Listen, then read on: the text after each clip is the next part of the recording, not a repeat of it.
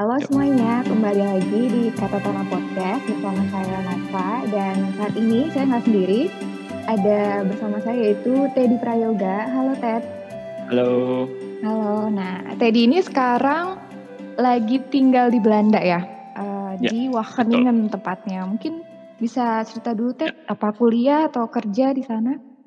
Ya, ya sebetulnya kalau sekarang sih uh, masih kerja sebagai asistennya di kampus di Wageningen University. Dulu saya lulus dari sini juga di Wageningen juga. Uh, jadi kurang lebih kalau total sampai sekarang udah hampir empat tahun. Agustus ini empat tahun. Total oh. tinggal di Belanda ya. ya. Oke oke. Terus sekarang uh, masih kuliah kah?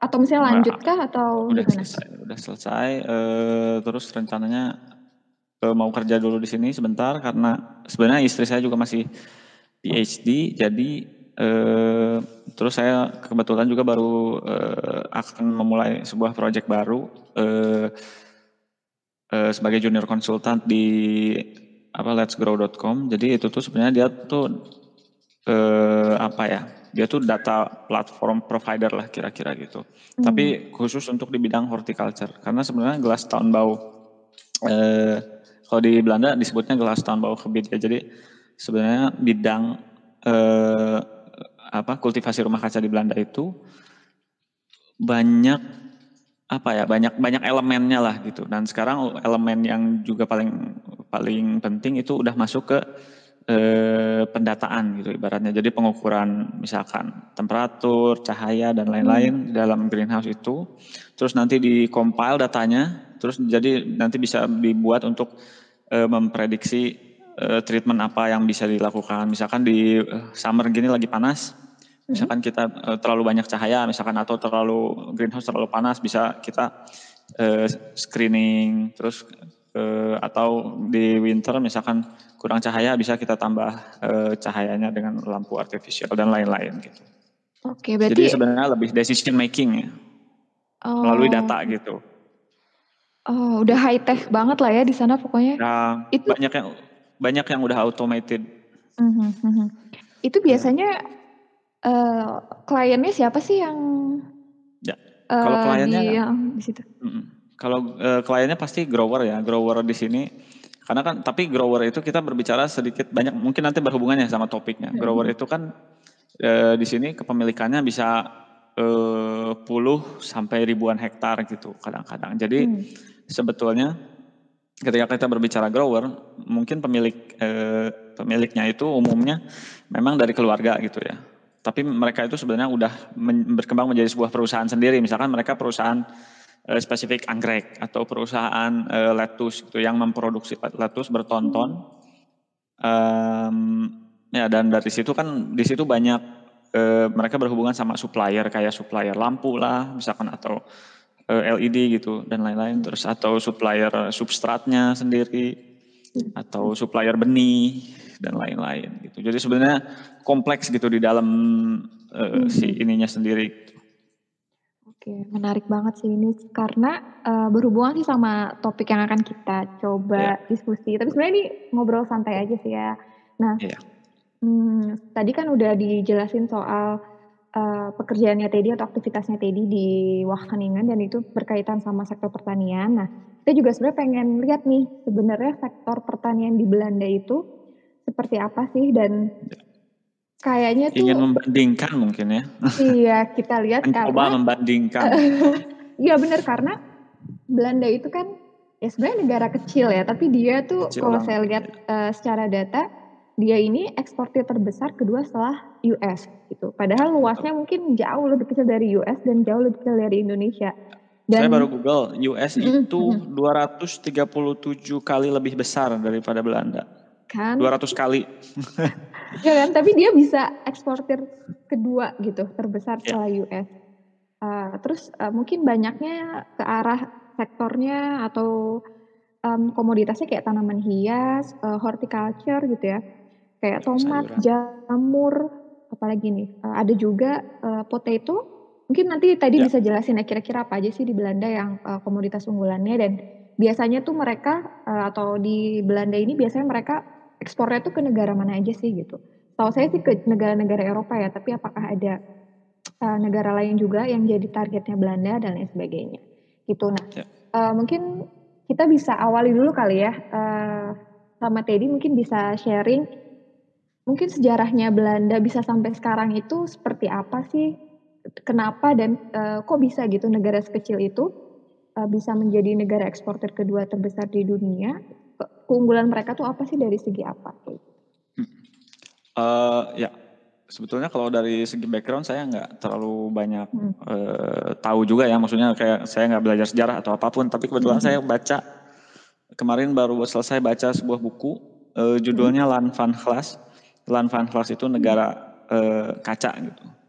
Kenapa okay. disebut gitu? Karena karena sebetulnya uh, ham, bisa hampir disebut uh, benar karena sebenarnya kalau dipakai aerial foto itu dicek uh, sebenarnya apa luasan daerah yang uh, di Belanda yang ditutup oleh rumah kaca itu hampir ya banyak banget lah gitu berhektar-hektar beribu-ribu hektar gitu.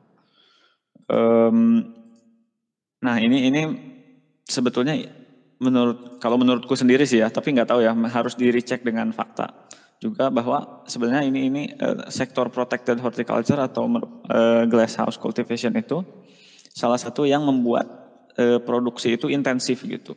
Karena dengan misalkan sebagai comparison ya dari yang saya tahu. Jadi kalau misalkan kita uh, tomat di cultivate di open field, misalkan dia cuma bisa 10 kilo per square meter. Sedangkan uh, di dalam rumah kaca itu bisa sampai lima kali lipatnya, bisa sampai 48 sampai 50 kilo. Nah, jadi uh, coba aja kita convert gitu ke ton gitu kan. Jadi sebenarnya ya di situlah salah awal mulanya. Jadi kenapa mereka itu bisa leading gitu dari itu cuma dari satu tomat crop aja ya. Nah, mungkin kalau misalkan kita bicara tentang uh, sejarah sendiri di buku Silan Van Glass ini dijelaskan sebetul sebetulnya normal-normal aja sih maksudnya pertaniannya ya petani petani gitu bahkan ketika di, di buku itu disebutkan ya di tahun 30-an itu eh apa mungkin ber, bahkan sedikit tua lebih tua lagi sedikit abad 18-an sebelum 1930 hmm. itu disebutkan kalau misalkan sebenarnya pertan eh, kegiatan pertanian eh, di sini pun termasuk eh, hampir normal aja begitu. Maksudnya hampir comparable dengan di Indonesia saat ini gitu. Oke. Okay. Nah, hampir comparable lah. Uh, iya, ya berarti kita ya, abad 18 sekarang.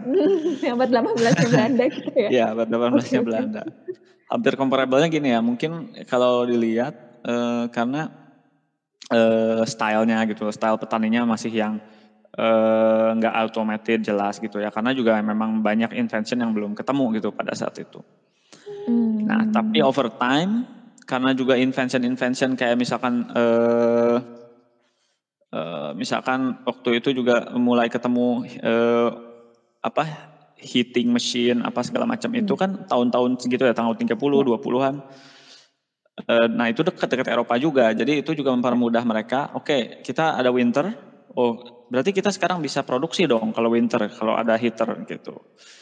Nah mulailah di situ e, mereka karena mereka juga kesulitan gitu ya, ibaratnya untuk memproduksi sepanjang tahun, jadi mereka muter otak gitu untuk bisa gimana caranya survive gitu kira-kira begitu dan e, ya udah dari situlah berkembang berkembang berkembang dan sampai sekarang kalau aku melihat emang e, pertaniannya itu mereka rely so much gitu ya terhadap innovation gitu. Jadi kalau semacam gitu innovate or die gitu. Semacam okay. gitu. Yeah. Sedangkan mungkin kalau dibandingin sedikit sama Indonesia kan kita ah, sampai ada lagu apa nanam kayu dan batu hmm. jadi tanaman gitu. Hmm. Ya karena Semudah memang itu ya. segampang itu. Maksudnya tanah subur, matahari sepanjang tahun, air banyak dulu ya. Hmm. Hmm. Dan luas gitu, luas. Iya. Yeah mungkin karena keterbatasan dari negara Belanda sendiri yang empat musim itu kali ya, jadi mereka terpacu untuk ya cari tahu gimana nih supaya food mereka tuh aman dan bisa yeah. diproduksi sepanjang tahun. Jadi mereka kayak ya inovasi tadi kata Teddy itu kan. Dan tentunya betul, pasti betul. ditunjang sama riset dong ya. Bisa uh, iya, dijelasin nggak ya. kalau riset di sana gimana? Ter terutama di uh, Wageningen kali ya. Mm -mm. Sebenarnya Wageningen itu uh, apa disebut juga sebagai apa nodal point of food value itu ya. Uh, kotanya. Kayak Silicon Valley-nya gitu. Ya? Iya, Silicon Valley-nya gitulah sebagai yeah, uh, yeah. di dalam area food science dan apa life science. Tapi yeah. um, karena memang sebenarnya banyak banyak penelitian terutama tentang life science dan yang yang yang meng, meng, apa berkiblat ke food gitu hmm. eh, di Wageningen sendiri. Um, ya kalau dari riset sih ya sekarang kalau sekarang uh, uh, apa ya bukan cuma uh, dari segi foodnya aja Cuma sebenarnya ada beberapa institusi lain juga sih yang, yang berperan hmm. penting. Misalkan kayak teknis university kayak Delft dan Delft. Eindhoven. Jadi comparable dengan ITB kalau di Indonesia mungkin ya.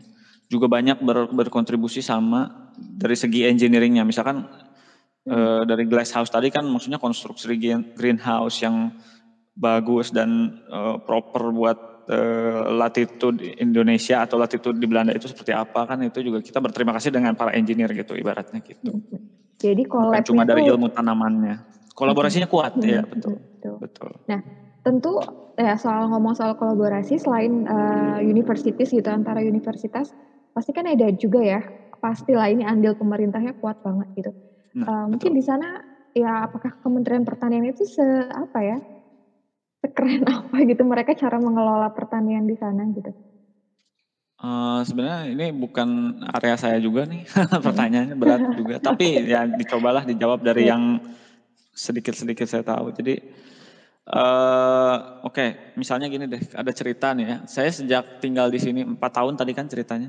Uh, udah dua kali petani itu demonstrasi besar-besaran. Jadi mereka mengumpulkan, uh, aku nggak tahu waktu itu Tenovan ada di situ nggak ya? Dia, dia ya? demonstrasi, ya? aduh, uh, 2000 Mungkin dua oh, tahun 2019 lalu. juga di Indo. Kayaknya mungkin pas mungkin malah pas tahun okay. 2018-an atau apa aku lupa. Tapi oh, pernah. Lupa jadi ada demonstrasi petani besar-besaran. Hmm. Mereka bawa traktornya ke Den Haag dan bikin macet besar-besaran, tahu nggak?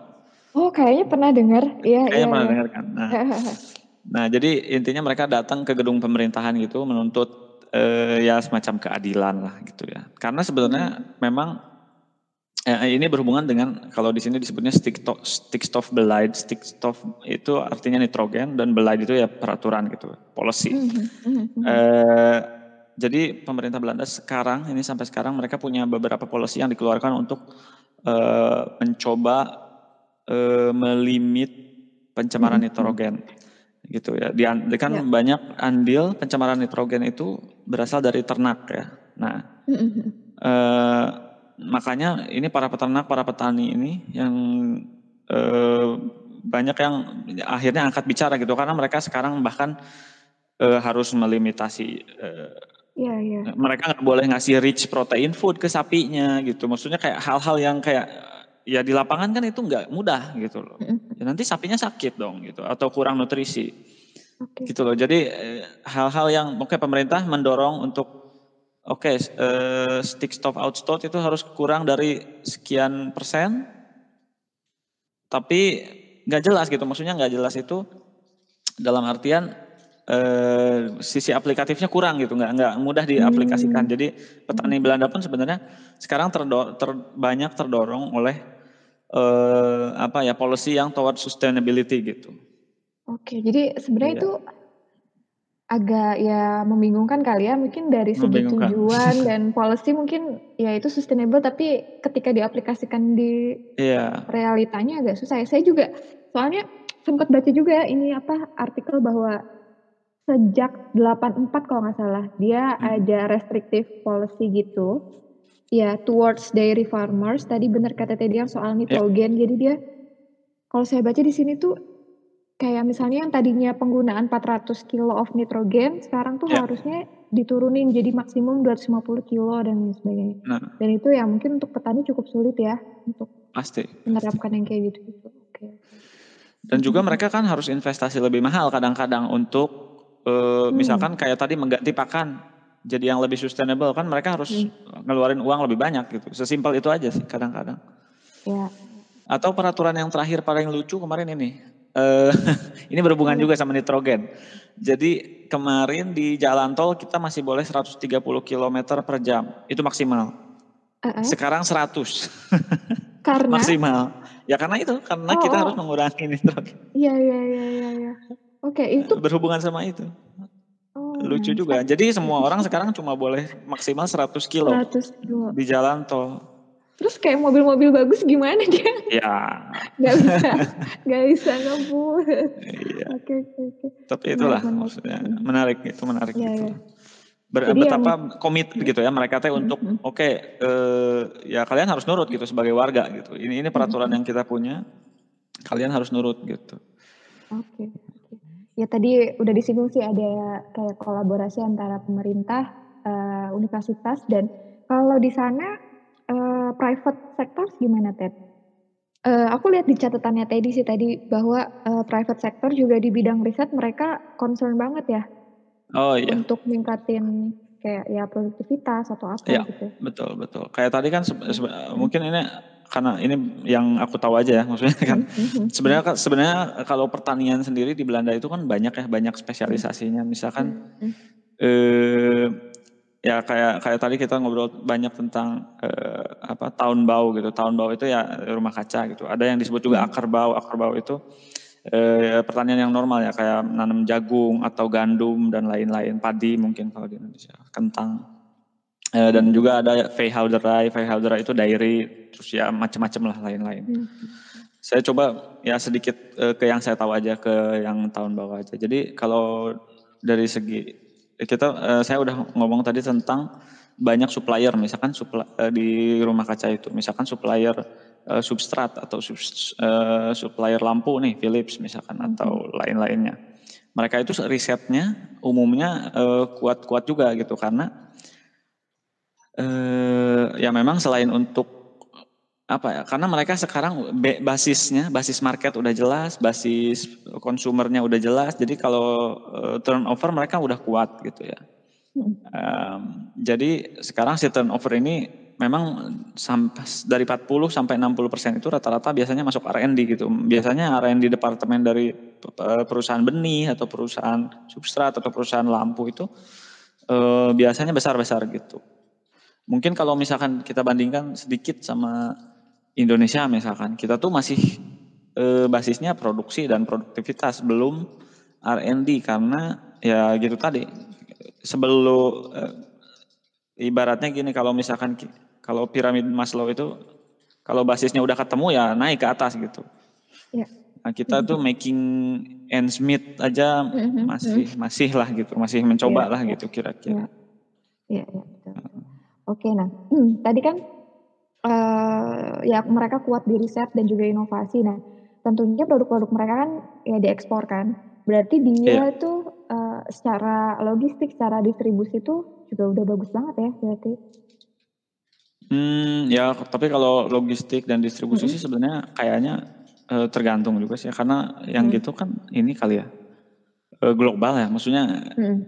sekarang sih udah tergantung policy negaranya apakah mereka eh, apa open terhadap eh, apa impor dan impor eh, impor ekspor dan lain-lain.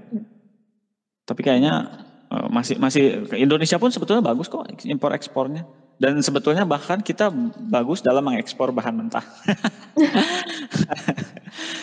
Iya, terus nanti kita Iya. mengimpor barang yang udah jadi dari Nah. bahan mentah yang kita ekspor itu Iya. kan. Jangan-jangan Ya, gitu. inovasinya kurang sebenarnya. Iya. Iya, iya, iya. Makanya berhubungan tadi sama inovasi tadi kan Mhm, gitu, mhm. R&D tadi. Oke, oke, oke. Nah, em, berarti kalau misalkan boleh aku ya bukan rangkum sih, maksudnya berarti kan tadi kenapa Belanda bisa sebegini kerennya gitu dari Iya. dari dari sektor pertaniannya tadi inovasi, riset, terus juga dukungan pemerintah, universitas, eh, perusahaan semuanya kolaborasi. Jadi sektor pertaniannya tuh maju banget dan mungkin bahkan negara-negara lain juga banyak yang belajar pertanian ke Belanda ya, terutama soal apa horticulture, Iya, greenhouse gitu-gitu ya. Banyak banget.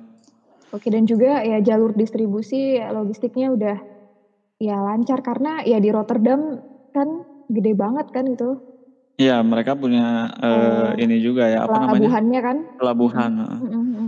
Bisa. Tenova juga dulu pernah di Den Haag ya. Jadi sebetulnya kalau dari eh, yang dulu dialami sendiri sebenarnya apa yang dipelajari dulu ketika nah, sekolah ini, di Haag itu? Oke, okay.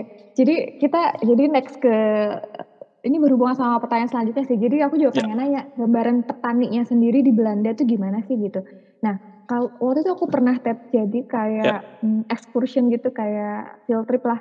Cuman hmm. tuh aku lupa nama tempatnya apa pokoknya kayaknya sih daerah Amsterdam atau Rotterdam gitu lupa, okay. tapi di pelosok-pelosoknya gitu. Nah, jadi ada kayak uh, keluarga petani dan mereka tuh punya traktor, punya mesin-mesin semua sendiri dan itu hmm. kepisah gitu di gudangnya sendiri. Nah, tapi hmm. buat mereka uh, petani ya yang mereka punya traktor, punya gudang, punya lahan luas itu ya buat mereka standar-standar aja gitu. Jadi kayak yang nggak dibilang wah juga, tapi kalau udah yeah. di sama Indonesia kan kayaknya oh ini udah miliarder oh, banget gitu ya. Ini keluarga gitu, keluarga petani gitu. Keluarga jadi desa. Hmm, di desa. Nah, hmm. terus uh, tantangannya adalah sama kayak di Indonesia gitu, regenerasi uh, petaninya juga agak kurang karena yeah. si anaknya si bapak ini tuh nggak mau nerusin usahanya dia, usaha pertaniannya dia gitu. Yeah, yeah, yeah. Nah, uh, terus ya pas kita tanya terus gimana dong nanti nih dengan segala pertaniannya, asetnya dan sebagainya, ya dia masih figuring out later lah dia bilang gitu belum karena yeah. ya anaknya nggak mau gitu. Sama kan dengan di Indonesia juga uh, regenerasi petani mudanya uh, agak kurang, tapi meskipun begitu kan sekarang kayaknya udah banyak banget ya orang-orang muda yang terjun di sektor pertanian meskipun nggak di lahannya langsung gitu, tapi mereka kayak udah terlibat untuk apa memecahkan solusi atau permasalahan di uh, sisi pemasaran, misalnya via iya. digital yeah. gitu-gitu kan sekarang udah udah lumayan kayaknya petani apa anak-anak muda kayaknya udah mulai tertarik sih dengan dengan pertanian ya di Indo. Hmm. Nah kalau di uh, Belanda sendiri gimana Ted? Yang yang yang ya sepengalaman kamu pernah ketemu hmm. atau gimana sama kan? Kayaknya, mm -mm.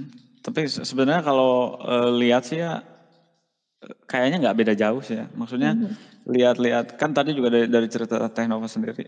Oh kalau boleh tahu an ditanya nggak anaknya pengen jadi apa dia? Anaknya nggak ada di situ. Jadi oh, anaknya di situ. merantau lah ceritanya. Iya iya iya. Tapi dia apa kuliah? Gitu. Apa di mana? Kayak udah kerja deh. Oh, gitu okay. ya. Iya iya. Hmm. Ya, ya tapi menurutku apa ya sekarang sekarang tuh misalkan kalau kita berbicara tadi soal uh, greenhouse gitu, kita bicara tentang banyak otomasi apa itu salah hmm. satunya sama kekurangan labor juga karena hmm. di aku baca di buku yang Lawan Kelas tadi sebenarnya dia jelaskan kalau di tahun 30 di tahun 20 1920 itu dulu memang ya mereka keluarga nih misalkan. Hmm. Terus mereka sengaja beranak banyak 11 12 orang untuk dijadikan ya agak jahat juga sih bahasanya dijadikan labor gitu. Iya, Jadi iya. untuk oh si ini untuk nanam benih, si ini untuk uh, nyuci uh, tomatnya oh. nanti, ini untuk nanam yeah. nanam tomatnya apa untuk ngebersihin apa. Jadi mereka memang mengandalkan keluarga mereka sendiri untuk bekerja gitu, untuk mm-hmm. untuk apa ya, ya untuk produktif gitu. uh, tapi dengan stigma kayak gitu ya wajar kalau misalkan orang zaman sekarang e, malas ke pertanian juga ya karena memang ya kan capek gitu kerjanya banyak e, hmm. apalagi belum lagi sektornya ditambah kurang atraktif gitu dalam artian gini ketika kita capek-capek kerja bayarannya nggak banyak gitu hmm. Gitu. Jadi iya makanya juga dilema dilematis. Jadi kalau, kalau kurang lebih kalau masalah sih sama sih kayaknya. Iya ya kayak yang hmm. uh, ya setauku juga ya banyak ya banyak juga ya kayak gitu. Kayak misalnya hmm, misalnya se, se, sekeluarga petani dan yang bekerja yang misalkan istrinya anaknya kayak gitu kan kan bantuin yeah. panen kah bantuin nanam kah kayak gitu. Nah uh, tapi dengan adanya otomasi kayak gini tet di sana uh, gimana ya perbedaan dengan tahun 1930 yang lalu gitu hmm.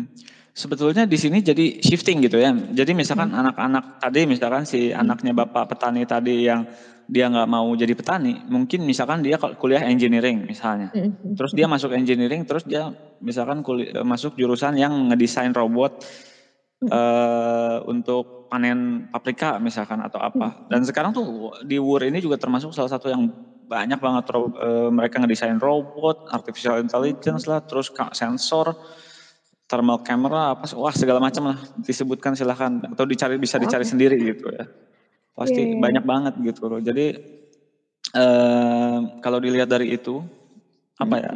Ya memang shifting gitu, shifting si ininya Hmm. sendiri apa lapangan pekerjaan.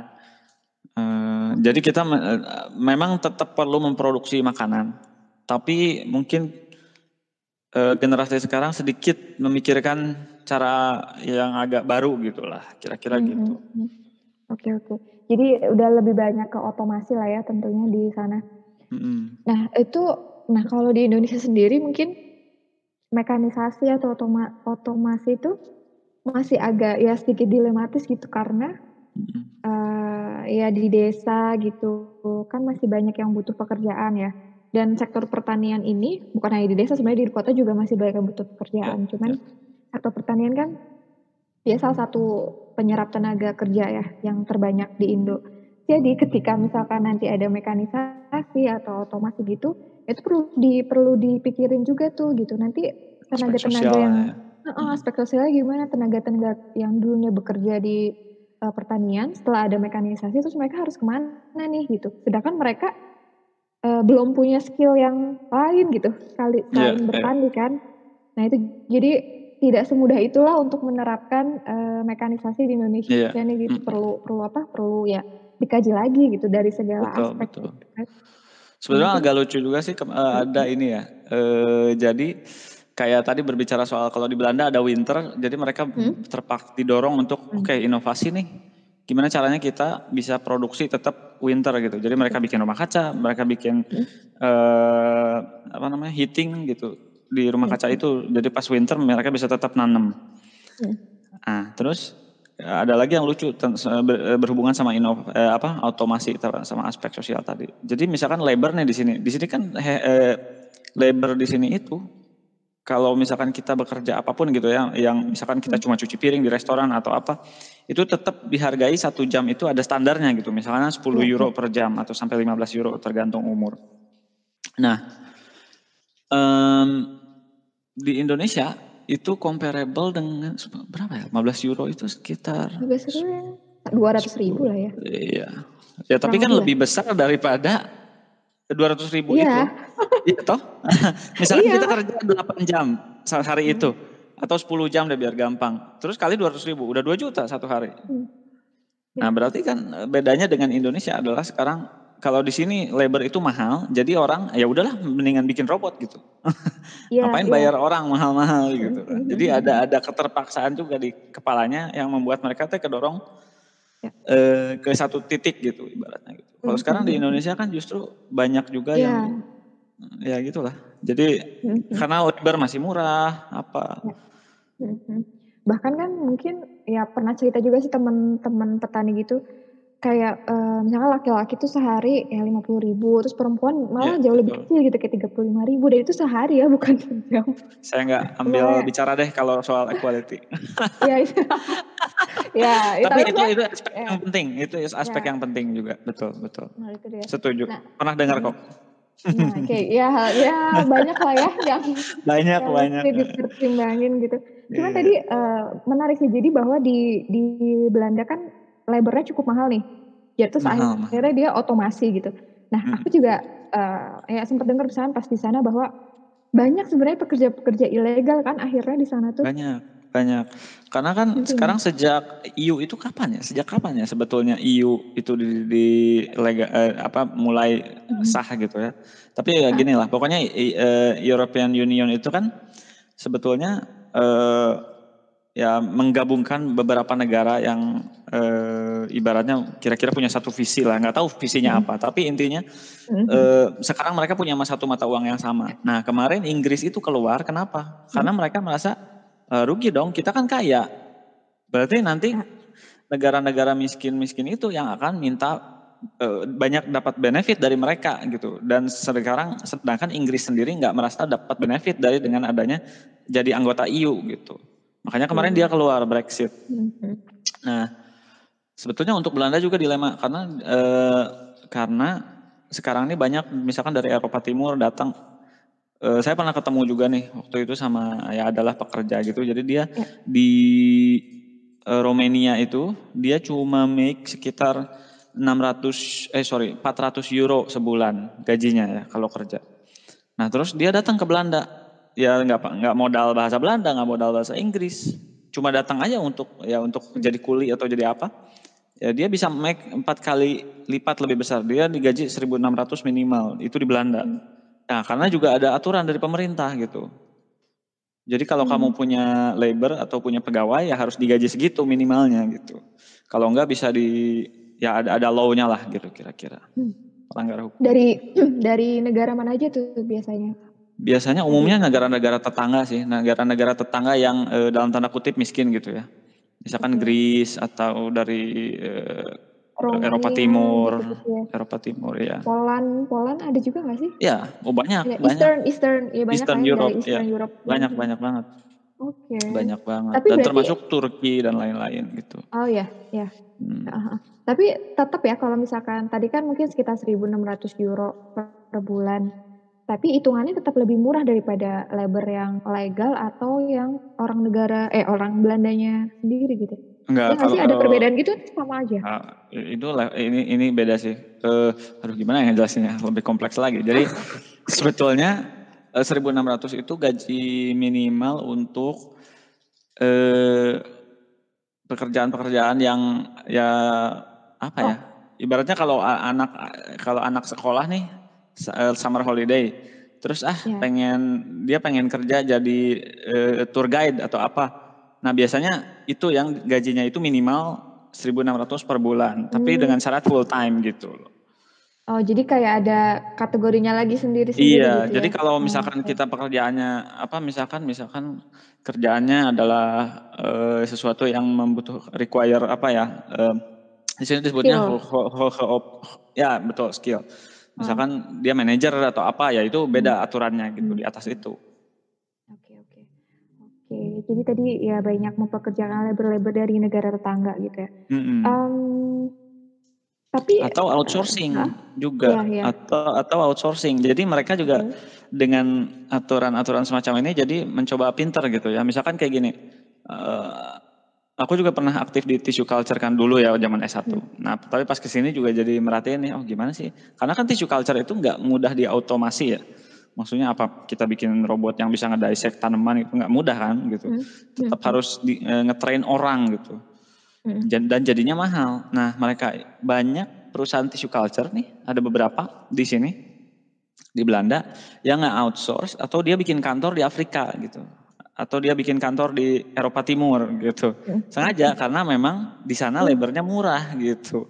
Nanti yeah. tanaman stoknya dibalikin ke Belanda gitu untuk ditanam atau ditanam okay. di situ juga bisa atau terus disebar ke seluruh dunia gitu. Iya iya nah itu sebenarnya pertanyaanku juga jadi kan ya hmm. uh, mungkin Belanda dengan apa ya dengan luas segitu gitu dan ya mereka memang intensif sih tapi kan pasti apa ya, apakah mereka juga invest di negara orang dan dan lain sebagainya gitu. Tadi tadi udah sempat singgung, dia ada yang outsourcing bikin kayak yeah. berarti bikin kayak kebun gitu di Afrika.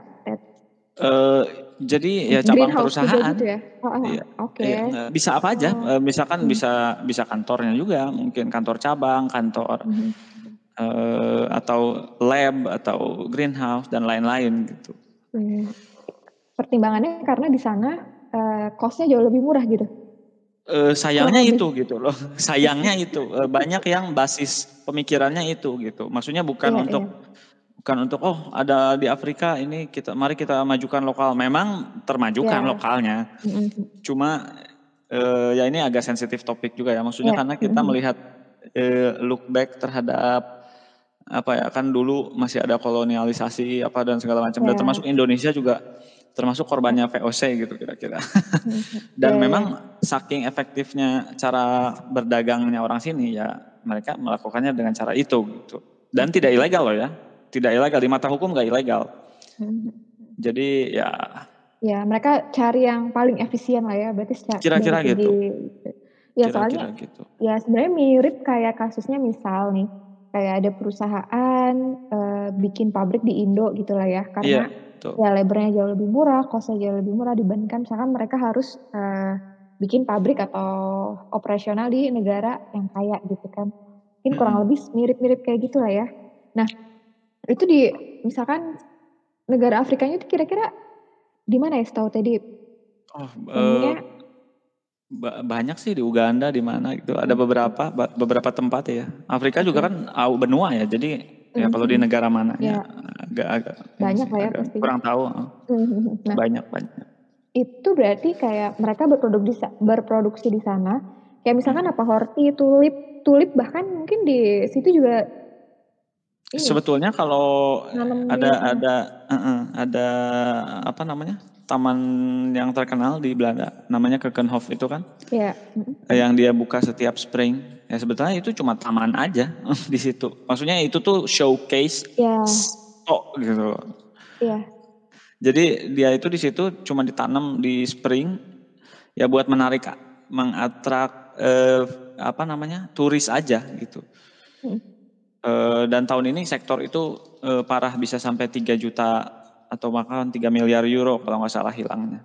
Karena tahun Iya, ini pertama ditutup ya? kalinya s ditutup seumur-umur gitu ya, belum pernah biasanya, eee, Keukenhof itu ditutup. Karena biasanya kan turis dari Cina, dari mana, dari Mhm. mancanegara datang ke situ. Mahasiswa juga nggak sih pada main ke? Banyak banyak banget banyak banget. Aduh, ya aduh sayang banget nih mahasiswa yang di sana jalan nggak nggak bisa ke sana dulu. Iya Iya. ya aku sempat lihat live-nya Keukenhof gitu via Instagram gitu dan itu kosong, sepi, aduh sedih Iya, ada yang Oh ya, ke Keukenhof. tapi berhubungan sama pertanyaan tadi, Eee, jadi sebetulnya kalau produksi sendiri, itu bukan produksi di situ gitu. Mhm mhm. Produksi bisa aja di tempat yang tadi kayak di Afrika atau di mana, terus nanti dibalikin ke situ gitu. Mmm, oke jadi dari Afrika lah ya, let's say di Uganda bisa jadi langsung dia dikirim lagi ke Belanda gitu ya? Atau ke seluruh dunia, ke klien eee, ke konsumen gitu. Oke, Tergantung. iya iya. Oke, menarik Iya. sih. Jadi ternyata ya Belanda nggak cuma di Belanda doang, tapi mereka men me apa, memperlebar ke negara-negara lain sayap. juga ya. Heeh, betul betul. Nah, mmm, aku juga makanya pernah, eee, lihat artikel gitu bahwa pas pada saat pandemi ini nih, si tulipnya tuh pada di apa ya, kayak dibuangin begitu aja karena nggak Iya, laku, mhm, betul. gitu nggak sih? Betul Itu betul betul. lihat Hampir videonya semua, aduh. heeh. Sedih dibakarin. Jadi bahkan kemarin ada sampai ada gerakan, aduh apa ya, sp spread flower not hate atau apalah gitu, ada ada hashtag gitu. Karena ya udah jadi ada ada bunga yang Mhm. karena kan juga bunga itu khusus untuk bukan khusus ya, maksudnya peruntukannya bunga potong itu seringnya untuk misalkan restoran, kafe, yang sekarang tutup semua, atau misalkan untuk wisuda atau party dan semacamnya, dan sekarang juga nggak boleh semuanya. Mhm Jadi, ya udah mereka kehilangan begitu banyak klien akhirnya, eee, dan Iya. akhirnya bunga-bunga itu ya dibuang-buangin gitu, dibakar-bakarin. Oke. Kenapa ya kok nggak dibagiin gratis aja gitu? Iya, ya itu tadi ada, jadi seba bahkan ketika di udah dibagiin gratis pun Oh masih masih banyak. Iya, jadi si masih banyak ini yang dibakar Iya. tadi.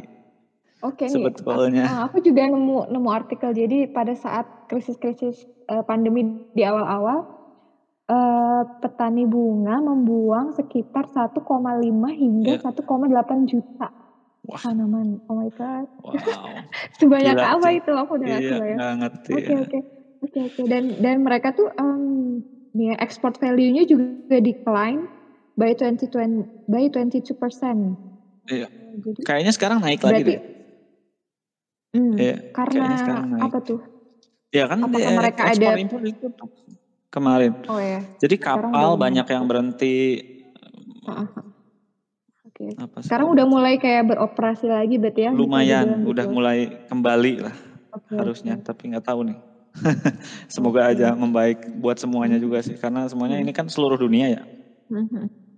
Bener. Nah, kalau ngomong-ngomong soal pandemi nih, selain bunga yang terdampak gitu ya, kalau setahu Teddy di Belanda apakah, eee, ya horti juga terkena, Mhm. terus mungkin bisa dilihat dari harganya jadi lebih mahal gitu kah atau aman-aman aja di sana soal pangan? Kalau pertanian.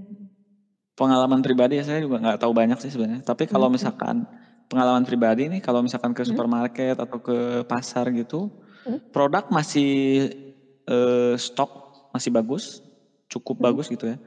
Mmm, dari harga juga relatif normal maksudnya ada mungkin perubahan 1, 2 euro, tapi nggak gitu kayak, "Oh kok ini jadi mahal?" Nggak gitu gitu. Uh, terus, oh iya kemarin ada pengalaman yang lucu, mungkin dua tiga minggu lalu hmm. ada gerakan juga. Jadi mereka ngebagi-bagikan kentang di 10 kota hmm. di Belanda. Jadi ada kentang 15 ribu ton yang uh, kalau dijual itu terlalu murah katanya. Jadi akhirnya dibagi-bagikan secara gratis. Karena kalau enggak juga paling dihancurkan buat jadi bahan kompos gitu. Hmm gitu dia bilang. Jadi kalian yang mau punya mau ke sini bawa kresek aja yeah. atau bawa kantong gitu bisa ngambil ke rumah bu sekilo dua kilo gitu. Parah sih. Tapi itu dapat informasi nggak Ted uh, apa ya petaninya tapi dia dikompensasi dari pemerintahnya nggak sih? Karena dia ya udah kita gitu, nggak bisa dapat. Apa ya? Dapet kurang tahu juga sih. kurang tahu soal kompensasi. Tapi kemarin juga hmm. ada malah pemerintah Belanda ini malah ngekompensasi KLM. Dengar nggak? Oh Dengar belum. Jadi jadi ada coba Pesawatnya jadi ah. karena KLM ini kan terancam uh, oh bukan terancam bangkrut, mereka bangkrut nih sekarang justru. Hmm. Karena nggak ada yang terbang. Jadi hmm. ada ada 3,4 mil uh, miliar euro mereka hmm. kasih ke KLM gitu aja. Oh, sektor lain langsung pada ngamuk. Hmm, okay, ya, okay. tapi nggak tahu ya kalau petani sendiri nggak nggak tahu. Tapi harusnya sih ada ada bantuan. Ya, ada bantuan. Bisa nutup tapi enggak sih kayaknya, kayaknya tetap rugi dia. Oke. Okay. Kayaknya rugi dia. Ya. Okay. Tapi kan itu hmm, hmm, hmm. Gimana? Enggak, aku mau bilang kalau itu dalam bisnis normal, tapi enggak juga sih. Ya. Maksudnya yeah, ini yeah. kan iya. corona ya, maksudnya kayak yeah. sulit. Terdampak semua lah ya kalau hmm, corona. Terdampak semua. Tapi berarti dari secara umum gitu, kayak harga-harga pangan nggak terlalu terguncang, stok yeah. juga aman kali ya di yeah. supermarket supermarket gitu. Kalau di Indonesia sendiri gimana tuh? Nah, kalau di Indo sendiri, uh, aku sempat baca beberapa artikel sih. Jadi kalau secara misalnya uh, contohnya beras lah ya, karena kemarin kan uh, beberapa bulan yang lalu baru panen tuh.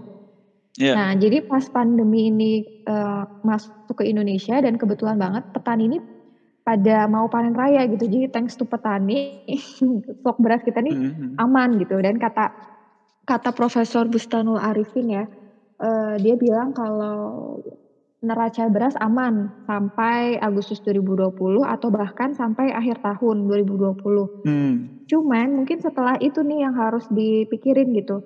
Uh, stoknya uh, kayaknya bakal berkurang karena ya panen kedua ini kan mungkin gak akan sebagus panen pertama gitu kan.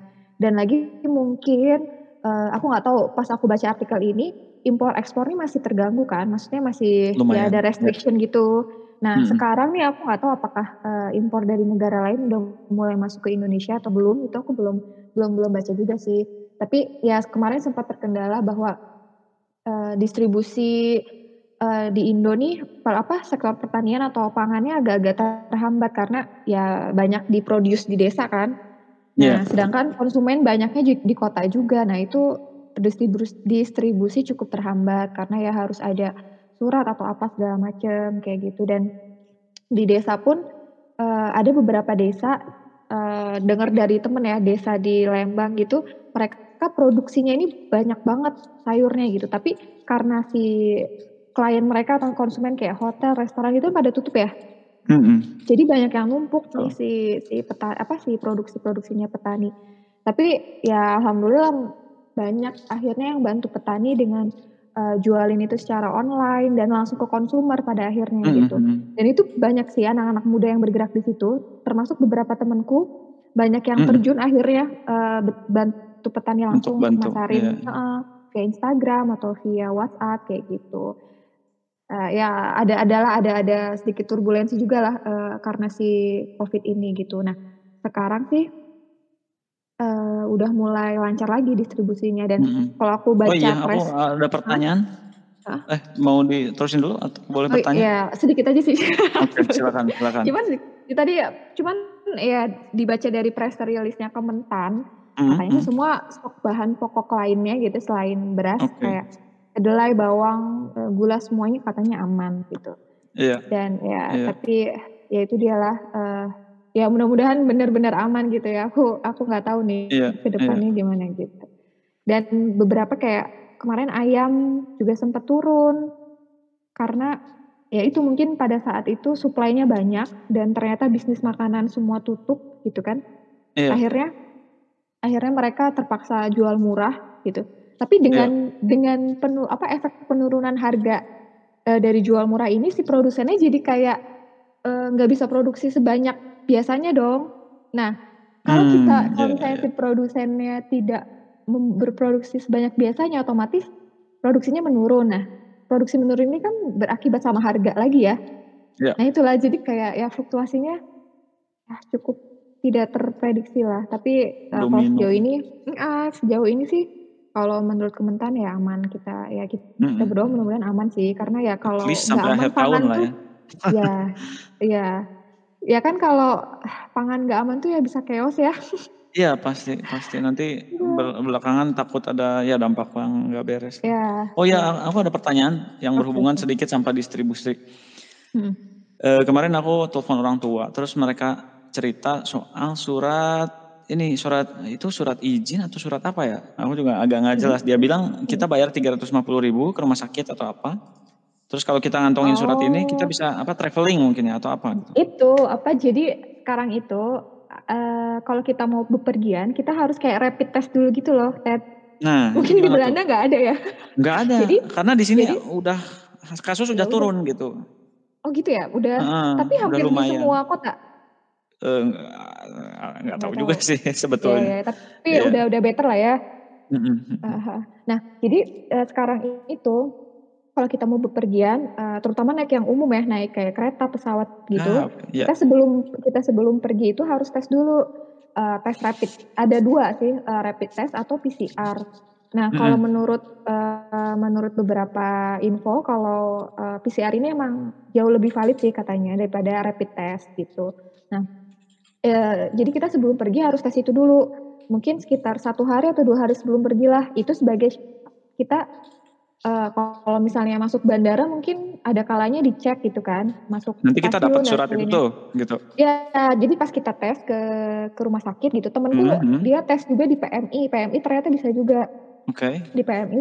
Jadi pas kita tes terus misalkan hasilnya negatif nih, dapat surat kan. Kalau kita hasilnya negatif, boleh tuh pergi Nah, okay. uh, eh, bepergian misalnya naik umum, kereta, pesawat dan lain sebagainya. Dan nanti kalau misalkan ketika pulang lagi harus, harus melakukan lagi. hal yang sama juga gitu. Ya, dan dan kata kalau aku baca di press release-nya KAI, mereka juga kayak udah nyiapin face face shield. Terus duduknya kayaknya udah selang satu gitu sih. Ya mereka udah menerapkan protokol-protokol lah itu salah satu protokol kesehatan kalau kita mau pergi-pergi gitu. Yeah. Jadi ya agak-agak agak ribet dan katanya ada kayak jangka waktunya gitu loh. Jadi misalkan kalau kita mau pergi besok uh, harus tesnya itu harus deket-deket gitu, jangan seminggu sebelum yeah. terus kita tes gitu. Karena ya katanya banyak cuma pasti nggak bakal berubah. Nah itu, ya kata kata temanku tuh tiga hari. Tapi aku sempat dapat info juga katanya sekarang perpanjang berapa hari gitu. Tapi ya itu harus aku oh, cek lagi sih. Kira-kira apa ada perubahan atau enggak? Tapi Ya sampai terakhir ya, ini aku juga dengar ya, tiga hari. Infonya. Hmm. Hmm, hmm Karena gitu. mungkin menariknya, hmm? uh, ya oke lah kita berusaha sebaik mungkin memprevent hmm? Uh, COVID gitu ya, sambil mencoba untuk kayak tetap jangan sampai ekonomi uh, rusak terlalu banyak. Ya. Uh, aku agak mengkritisi ini juga karena ini mungkin berhubungan sedikit distribusi sama distribusi pertanian tadi apa segala macam yeah. dan ketersediaan pangan.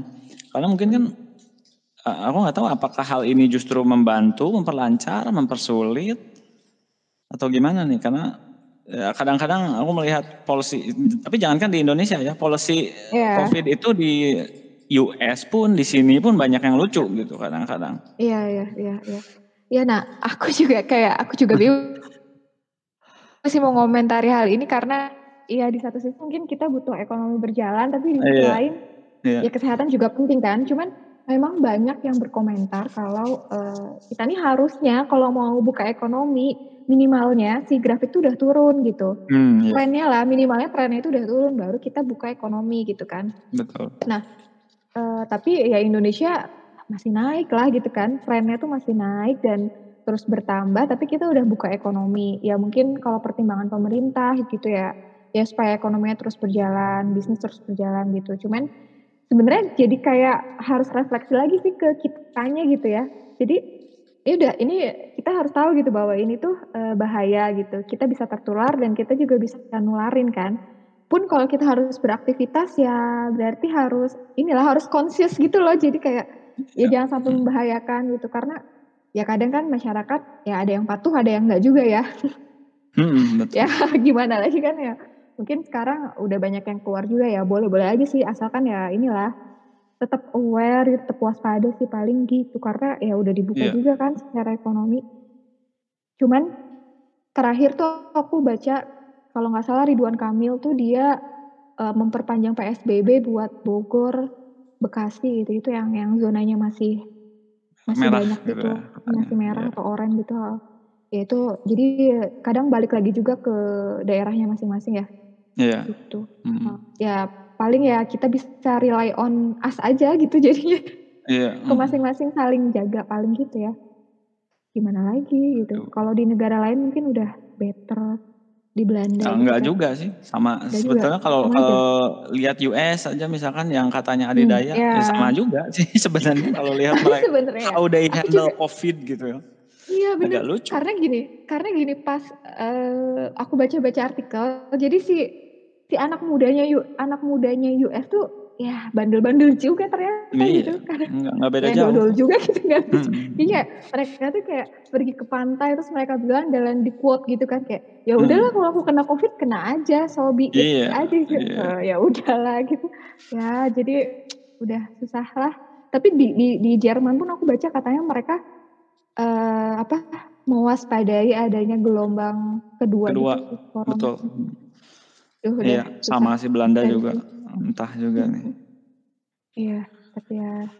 Tapi balik lagi ke berbicara tadi tentang pertanian gitu ya. Hmm? Sebetulnya mungkin yang membedakan banyak negara lain sama ya termasuk Belanda tadi sama hmm. Indonesia sekarang itu hmm. kita cuma siap sampai mengcover 2020. Nah, itu berarti kan uh. ada problema ya. Karena kita kita kan hampir mungkin beras yang pokok aja kita impor gitu. Iya, iya benar banget. Jadi tricky ini. Iya, nah ini aku uh, itu kan pernyataan dari Profesor Bustano Arifin dia tuh ini apa agricultural economist gitu di Indo. Hmm. Uh, itu aku baca artikelnya sekitar sebulan yang lalu kali ya. Ya beliau bilang bahwa ya perlu diperhatiin nih di akhir 2020 dan memasuki 2021 gitu maksudnya uh, pemerintah harus inilah harus persiapan lah soal stok pangan gitu ya. Iya. Persiapannya harus jelas kayak gimana dan kalau misalnya ngelihat apa ngelihat cara pemerintah menangani uh, pertanian ya ya gimana ya mungkin bisa dikoreksi juga ya sama teman-teman yang yeah. mendengarkan di sini gitu karena setahuku atau misalkan sebacaku sih ya masih menanganinya masih dengan cara biasa aja gitu yeah. masih kayak yeah. cara normal gitu jadi new normalnya mana nah mungkin ya bisa dikoreksi juga gitu kalau subsidi ya masa subsidi gitu? Maksudnya ya di di era normal aja subsidi gitu. Di new normal di new normal sorry jadi belibet ya itu apakah ada sesuatu hal yang baru atau enggak gitu kan? Mm -hmm. terakhir kemarin mungkin nggak tahu di nyampe Belanda nggak nih yang isu eh bukan isu sih maksudnya yang Kementan mengeluarkan kalung. Waduh. Nyampe ya sih? Sampai sampai nah itu iya, juga sebetulnya ya. kemarin saya ada temen juga ya dia orang Indonesia juga sih cuma dia lagi studi di UVA di University of Amsterdam. Hmm. terus dia nanya penasaran Ted eh, kamu kan bidang pertanian ada kenalan kah di orang Kementan atau apa gitu?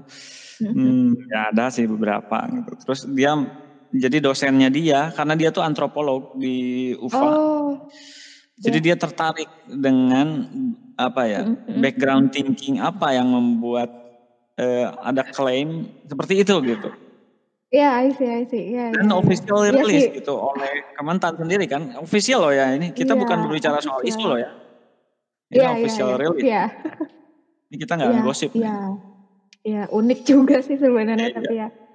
Ya, terus ini kan ya temanku gitu, teman kita kan salah satunya ada di Kementan juga nih. Katanya sih udah dibagiin ke pegawai-pegawai Kementan juga gitu. Jadi kalungnya dipakein gitu. Gimana ya? Seru sih kalau di ya mungkin semoga yang temanmu yang di UFA mungkin bisa kita harus tanya lagi sama dia. Sih. Tahu ya. background dari itu. Ya ya ya. Nah, iya, ya iya. hal-hal yang kayak gitulah di pertanian mungkin. Nah, jadi menunggu gebrakan lain sih di dari Kementan kira-kira untuk menangani uh, COVID. Karena kayaknya sih kan banyak yang memprediksikan kan bakal lama juga nih si COVID kan. Kita nggak tahu sampai kapan gitu. gitu. Jadi ya Curiga. ya harus siap-siap dengan banyak strategi lah gitu.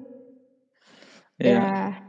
Ya, ya aku sih yakin ya mudah-mudahan di Kementan sudah mempersiapkan banyak hal. Jadi kita nggak perlu khawatir gitu, jangan sampai terjadi chaos juga. Iya. Iya semoga. Oke. Okay. Nah, jadi kan kalau balik lagi ke Belanda ini, uh, mungkin yang bisa kita ambil gitu ya dari pertanian di Belanda itu, uh, ternyata pertanian ini bisa sebagai leading sektor juga ya dari suatu negara gitu, bukan hanya yeah. industri misalkan atau teknologi gitu.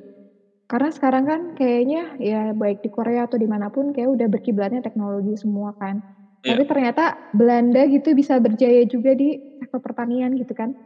Yeah. Dan hmm. ya dan memang sih ada kombinasi dengan apa kemajuan teknologinya juga ya. Tapi kayak Betul. ya tapi ternyata tapi ya teknologi itu buat pertanian justru. Iya, benar-benar. Jadi Iya bisa kita bisa ya, kalau ya. kita bicara Silicon Valley kan misalkan hmm. sekarang yang keluar yang muncul apa perusahaan-perusahaan internet Instagram hmm. atau misalkan kayak Microsoft atau hmm. e-commerce misalkan ya tapi kan itu kalau ini pendapat pribadi sih ya nggak tahu juga ya. e, menurutku ya e-commerce misalkan ya, ya kalian bisa menjual apa pun di situ ya tapi kalau tidak ada yang memproduksi kan Iya. Nggak ada produknya dong gitu. Iya, Apa benar, yang benar. dijual gitu. Jadi sebetulnya benar. sekarang orang ini banyak yang uh, ya sini saya agak jahat juga sih mengomentarin hmm. kerjaan orang. Cuma intinya banyak orang yang rely uh, penghidupannya hanya dengan apa? buka tutup gali tutup lubang gitu ibaratnya. Ah, Tapi mereka okay. tidak benar-benar mem memproduksi sesuatu gitu. Sayang. Okay. Yeah, Dan yeah, mungkin yeah. ini juga pelajaran uh, yang besar gitu ya buat buat Indonesia karena kan sebenarnya kita lahan luas nih ya. Tadi kita bicara mm -hmm. soal US itu 200 yeah, kali lebih so. besar daripada uh, Netherlands. Mm -hmm. uh, Indonesia juga sebetulnya sekitar 50 kali lebih besar daripada Netherlands gitu. Jadi sebetulnya yeah. apa apa nih yang membuat Netherlands ini bisa bisa kok dia bisa memproduksi segitu banyak food sedangkan Indonesia sendiri beras aja atau jangankan beras.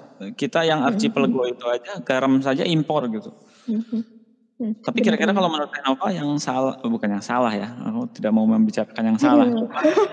Apakah kita kalau kalau kita bicara soal ini eh, filosofi ayam telur gitu kira-kira yeah. kalau di, kita perbaiki apakah dari mulai policy dulu atau dari mulai ya misalkan dari dari orangnya sendiri misalkan petaninya sendiri atau produsennya sendiri kira-kira gimana tuh? itu ya aku juga itu sebenarnya complicated banget dan mungkin banyak yang lebih ahli juga ya dariku. Cuman uh, mungkin kalau aku boleh bicara yeah. mungkin kita juga harus ya pendapat pribadi sih. Mungkin aku nggak tahu ya ap, mungkin kayaknya kita harus uh, coba perbaiki dulu fundamentalnya gitu fundamental di pertanian sendiri. Kayak misalnya nih di Indonesia uh, petaninya aja masih struggle banget gitu. Um, lahan mereka tuh sedikit bahkan banyak banget yang nggak punya lahan. Jadi petani kita tuh banyaknya buruh tani gitu. Bukan ya, bukan ya. owner bukan bukan produser atau bukan grower yang kayak di Belanda gitu. Jadi ya. apa sih yang bisa yang bisa kita lakuin? Atau mungkin jadi kan uh, bilangnya nih apakah dari policy dulu atau dari uh, bawah dulu? Jadi kayaknya memang uh, bottom up gitu. Jadi dua-duanya harus top down dan bottom up. Jadi dua-duanya ya, harus benar-benar berjalan gitu. Jadi jadi pemerintah uh, policy-nya itu harus policy yang mungkin benar-benar pro sama petani gitu. Karena mm-hmm. ya sekarang kan banyak lah uh, policy-policy yang pro-nya ini sama uh, perusahaan besar atau investasi gitu. Ya mungkin ya mungkin beberapa orang ya perlu juga investasi gitu. Tapi ya banyak juga hal-hal yang perlu kita beresin dulu gitu si petaninya gitu mereka lahannya kayak gimana.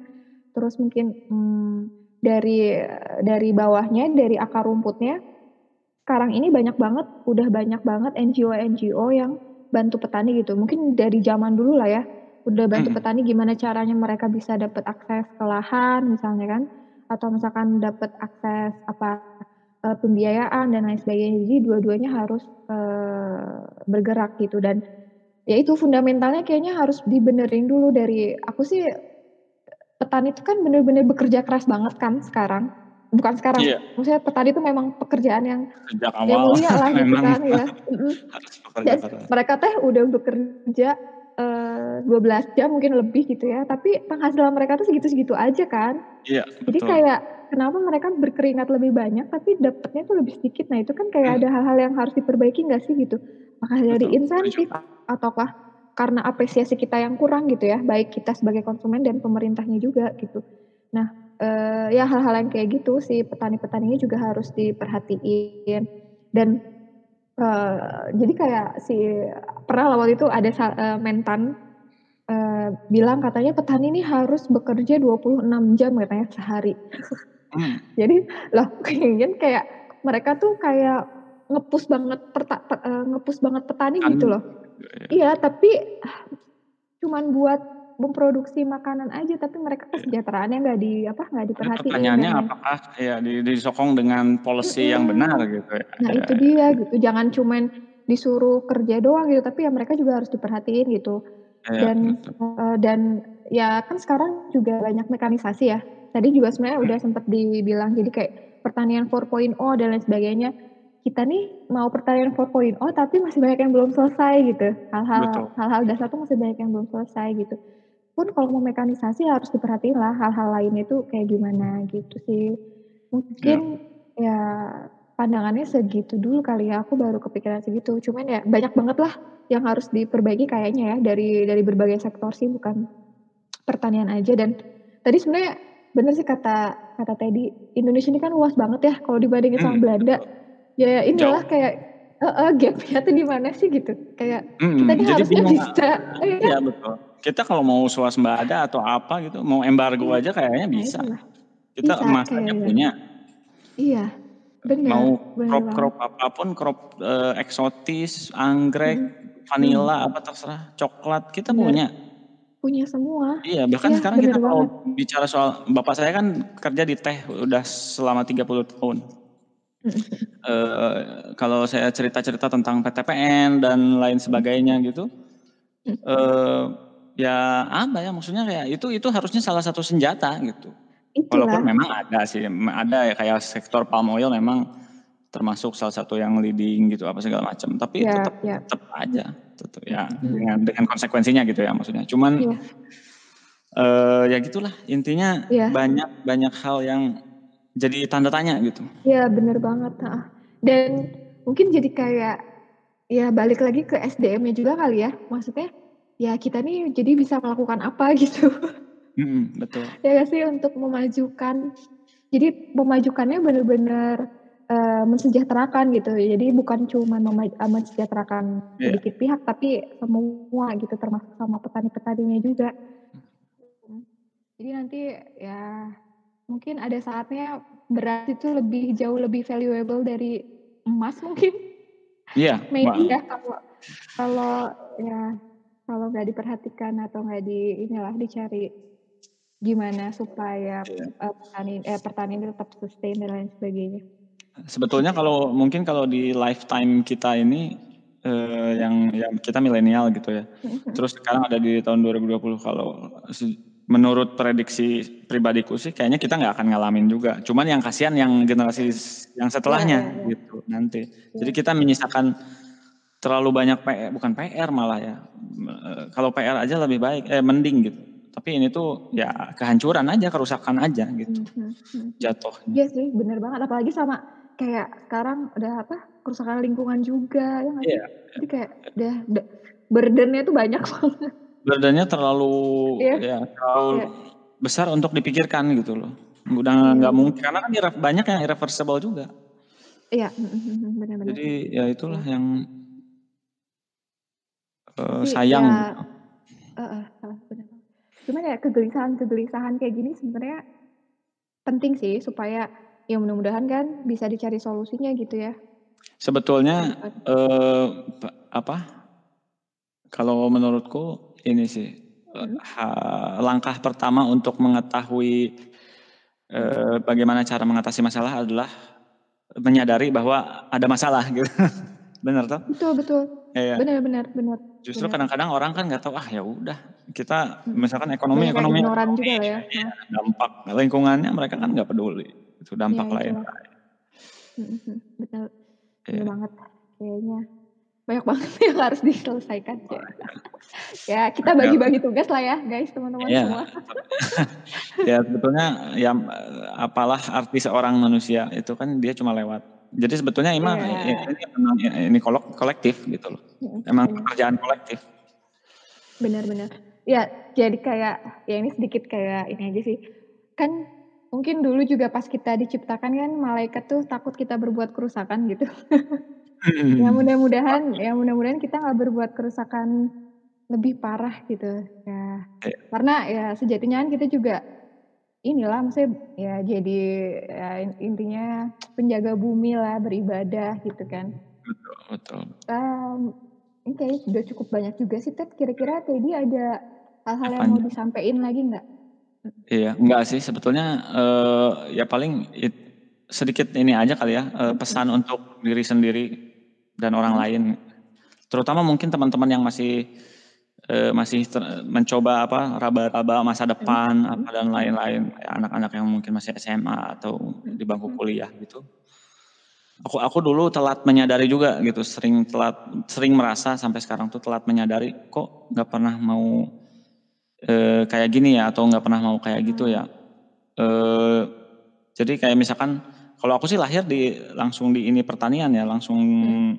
Ibaratnya Mmm. dari keluarga yang emang suka, eee, memang bertani gitu. Kakek nenek petani. Jadi, eee, tapi nggak semua orang terekspos dengan itu gitu. Jadi orang tuh, eee, aku merasa, eee, banyak anak muda tuh yang tidak terekspos dengan, eee, masalah sosial dan pertanian, jadinya mereka juga, eee, apa ya, tidak tidak melihat, eee, dunia dari apa, aku nggak bilang yang seharusnya sih, tapi se lebih lebih ke perhatikanlah lingkungan kalian sendiri gitu. Karena sebenarnya, eee, ketika kayak aku pun sekarang begini gitu, ke di luar negeri gitu. Mhm. Tapi sebetulnya ya orang sini pun individualis gitu, banyak nilai-nilai yang sebetulnya, oke kita, eee, ada American Dream, ada European Iya. Dream, eee, coba Anda ke sini sekarang gitu, kita tukeran tempat gitu. Nggak enak juga, sama aja, maksudnya Iya. kayak jadi, eee, kita tuh jangan menciptakan apa, eee, image di kepala kita Nah, bahwa hidup itu ideal di orang lain gitu. Karena Mhm. menurutku sih rumput tetangga itu selalu lebih hijau gitu. Ja jadi maksudnya apa, po poinnya apa, poinnya adalah kalian, eee, mulai ya teman-teman, eee, yang baru memulai masih anak anak muda, remaja gitu, harus mulai ini, apa namanya, lebih, eee, mawas diri, mawas lingkungan, lihat.